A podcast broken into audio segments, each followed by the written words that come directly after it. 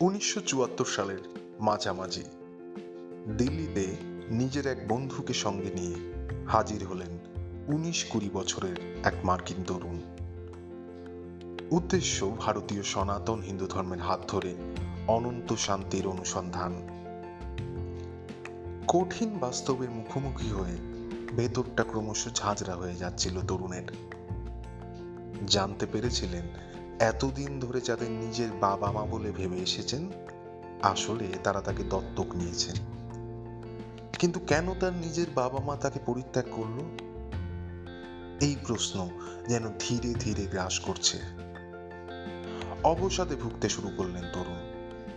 নিজের প্রকৃত মায়ের খোঁজ করবার জন্য কি না করলেন তিনি। চারদিকে লোক লস্কর লাগালেন, এমনকি প্রাইভেট ইনভেস্টিগেটরও নিয়োগ করলেন। কিন্তু কিছুতেই যেন কিছু কাজ হচ্ছিল না। হবে কি করে? মানসিক শান্তি তো আর নেই। তাই নিজের বন্ধুকে নিয়ে শটান হাজির হলেন ভারতবর্ষে। আমেরিকায় পরিচিতদের কাছ থেকে জানতে পেরেছেন ভারতীয় এক সাধুর কথা। নিম কারলি বাবা। নিজের আত্মশুদ্ধির জন্য রওনা হলেন বাবার সেই আশ্রমের পথে। দিল্লিতে নেমেই নিজের পোশাক পাল্টে ফেললেন। পশ্চিমী পোশাক খুলে পড়লেন দেশি লুঙ্গি আর ফতুয়া। খালি পায়ে গলায় ফুলের মালা জড়িয়ে যাত্রা শুরু করলেন। প্রত্যক্ষ করতে শুরু করলেন ভারতীয় সমাজ ও সংস্কৃতি। কিন্তু এখন ভারতবর্ষে এসে পড়লেন তারা? রাস্তাঘাটে ছড়িয়ে রয়েছে অসংখ্য অভুক্ত মানুষ। দুপা এগোলেই ভিকিরি ঘিরে ধরছে। ছবির মতো ভারতবর্ষের গল্প শোনা তরুণের কেমন এক অস্বস্তি হয়। আমেরিকায় বসে ভারতের যে ভাবমূর্তি তার কাছে তৈরি হয়েছিল, তার সঙ্গে বাস্তবের ভারতবর্ষের মিল খুবই যৎসামান্য। কিন্তু সনাতন হিন্দু ধর্মের প্রতি আকর্ষণ তার তখনও অটুট। নিজের বন্ধু ড্যান কোটকেকে নিয়ে বাসে বাসে ঘুরতে থাকলেন। মূল আশ্রমে যাওয়ার আগে অনেক দিন চলল এই উত্তর ও মধ্য ভারত ভ্রমণ, এবং তারপর যাবেন নাইনিতাল দীক্ষা নিতে হবে নিমকারলি বাবার কাছ থেকে। জীবনের অমীমাংসিত প্রশ্নগুলোর উত্তর তার চাই চাই। এখানে বলে রাখা ভালো, এই নিমকারুলি বাবা বিদেশে, বিশেষ করে আমেরিকানদের মধ্যে ষাট, সত্তরের দশকে বেশ জনপ্রিয় ছিলেন। নিজে মূলত ছিলেন হনুমানজির একনিষ্ঠ পূজারী। তার ভক্তদের মধ্যে অনেকেই ছিলেন সুদূর আমেরিকার বাসিন্দা। শোনা যায় বাবার এমনই এক ভক্ত, রিচার্ড এপার্টের। পরে যিনি নাম পরিবর্তন করে রামদাস হয়েছিলেন, বি হেয়ার নাও বলে একটি বই পড়ে, সেই সময় অনেক মার্কিন তরুণ তরুণী হিন্দুদের ধর্মের প্রতি আকৃষ্ট হয়েছিলেন। ধরা যায়, আমাদের গল্পের তরুণ ও তার বন্ধু ব্যতিক্রম নয়। কিন্তু বিধি বাম এখানে এসে সম্ভবত অনিয়মিত জীবনযাপনের ফলে, বিশেষ করে খাবার জলের পরিবর্তনের ফলে আক্রান্ত হলেন ডায়রিয়ায়। আটকে পড়লেন মধ্য ভারতে। একে ঠান্ডার দেশের মানুষ, তাই আবার মধ্য ভারতে সুতীব্র গরম।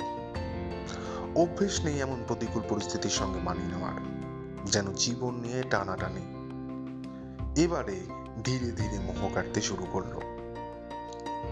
এরই মধ্যে চুরি হলো বন্ধু কোটকের টুরিস্ট চেক ভয়ঙ্কর অবস্থা তখন। একে অজানা অচেনা দেশ, অন্যদিকে একের পর এক বিপত্তি। প্রার্থনা করলেন ঈশ্বরের কাছে যে এই পরিস্থিতির থেকে মুক্তি পেলে চিরকাল ভালো মানুষ হয়ে থাকবেন। ঈশ্বর হয়তো শুনলেন, শরীর ভালোর দিকে এগোতেই আবার দুজনে যাত্রা শুরু করলেন বাবার আশ্রমের দিকে। নৈনিতালের কৈঞ্চি আশ্রম। তখনকার সময়ে পাহাড়ি রাস্তায় যাতায়াত এখনকার মতো এত সহজ ছিল না। ফলে ভোগান্তি ছিল অবশ্যম্ভাবী এবং হলো তাই। এরই মধ্যে দুজনে আবার খপ্পরে পড়লেন এক ধূর্ত ব্যক্তির। দুই বন্ধুর মাথা কামিয়ে ন্যাড়া করে বেশ কিছু টাকা পয়সা হাতিয়ে কৈঞ্চি আশ্রমের পথ দেখিয়ে দিলেন। বললেন, আশ্রমে গেলেই বাবাজির দেখা পাবেন। কিন্তু আশ্রমে গিয়ে বুঝলেন, মিথ্যে বলেছে ওই লোক টাকা পয়সার লোভে তাদেরকে ঠকিয়ে সর্বস্ব নিয়ে চলে গেছে। নিম কারুলি বাবা গত হয়েছেন প্রায় মাসখানেক হয়ে গেছে। স্থানীয়রা প্রায় সবাই জানে। সব জেনে শুনেও জোচ্চুট্টি পয়সার লোভে তাদের ডাহা মিথ্যে বলেছে। এবার, যে মানুষটির আকর্ষণের প্রতি আকৃষ্ট হয়ে এতদিন এত ঝক্কি সামলানো, সে কারণটাই তো হঠাৎ করে উবে গেল। সিদ্ধান্ত নিলেন, আর নয় এই দেশে। অনেক হয়েছে। ফিরে যাবেন নিজের দেশে। ফিরে গেলেন। মণ্ডিত মস্তকে সনাতন ভারতীয় পোশাকে ফিরে গেলেন আমেরিকায়। এখন মনে প্রশ্ন জাগতে পারে যে তাহলে সুদূর আমেরিকা থেকে আগত এই তরুণকে ভারতবর্ষ কি একদম শূন্য হাতে ফিরিয়ে দিয়েছিল? কিছুই কি প্রাপ্তিযোগ ঘটেনি ভারতবর্ষ থেকে? উত্তর হলো, না। ভারতবর্ষ একদম শূন্য হাতে তরুণকে ফেরায়নি। তরুণ সঙ্গে নিয়ে ফিরলেন বৌদ্ধ ধর্ম আর ভারতীয় দর্শন, যা পরবর্তী জীবনে এক নতুন মানুষের জন্ম দিয়েছিল। ভারতের কঠিন পরিস্থিতির সঙ্গে মানিয়ে নিতে নিতে তার জীবনের প্রতি দৃষ্টিভঙ্গি সম্পূর্ণ পাল্টে যায় এবং এর সুদূর প্রসারী ফল তার কর্মজীবনে গভীর ছাপ ফেলেছিল। এর পরের ঘটনা এবং তার কর্মকাণ্ড একেবারে রূপকথা। পয়লা এপ্রিল উনিশশো ছিয়াত্তর সালে স্টিভ ওজনিয়াক ও রোনাল্ড ওয়েনকে সঙ্গে নিয়ে প্রতিষ্ঠা করলেন অ্যাপেল। আশা করি আমরা যে তরুণের কথা এতক্ষণ ধরে বলছিলাম, তার পরিচয় আর নতুন করে দিতে হবে না। হ্যাঁ ঠিকই ধরেছেন। আমরা এতক্ষণ ধরে কথা বলছিলাম স্টিভ জবসকে নিয়েই। নিমকারলি বাবার প্রিয় ফল ছিল আপেল। নৈনিতালের কাইঞ্চি আশ্রমের কাছাকাছি স্থানীয় বাসিন্দাদের কাছে গেলে আজও শুনতে পাবেন যে অ্যাপেলের লোগোর মাধ্যমে নিমকরলি বাবার প্রতি জবসের শ্রদ্ধার্কের গল্প। যদিও এই গল্পের কোনো সার্বত্তা নেই, কিন্তু এমন এক অসাধারণ মানুষের ভারতবর্ষ যোগ কি অদ্ভুত পাবে না? আর কি অদ্ভুতই না তার পরিণতি এবং ম্যাজিক্যাল সমাপতন।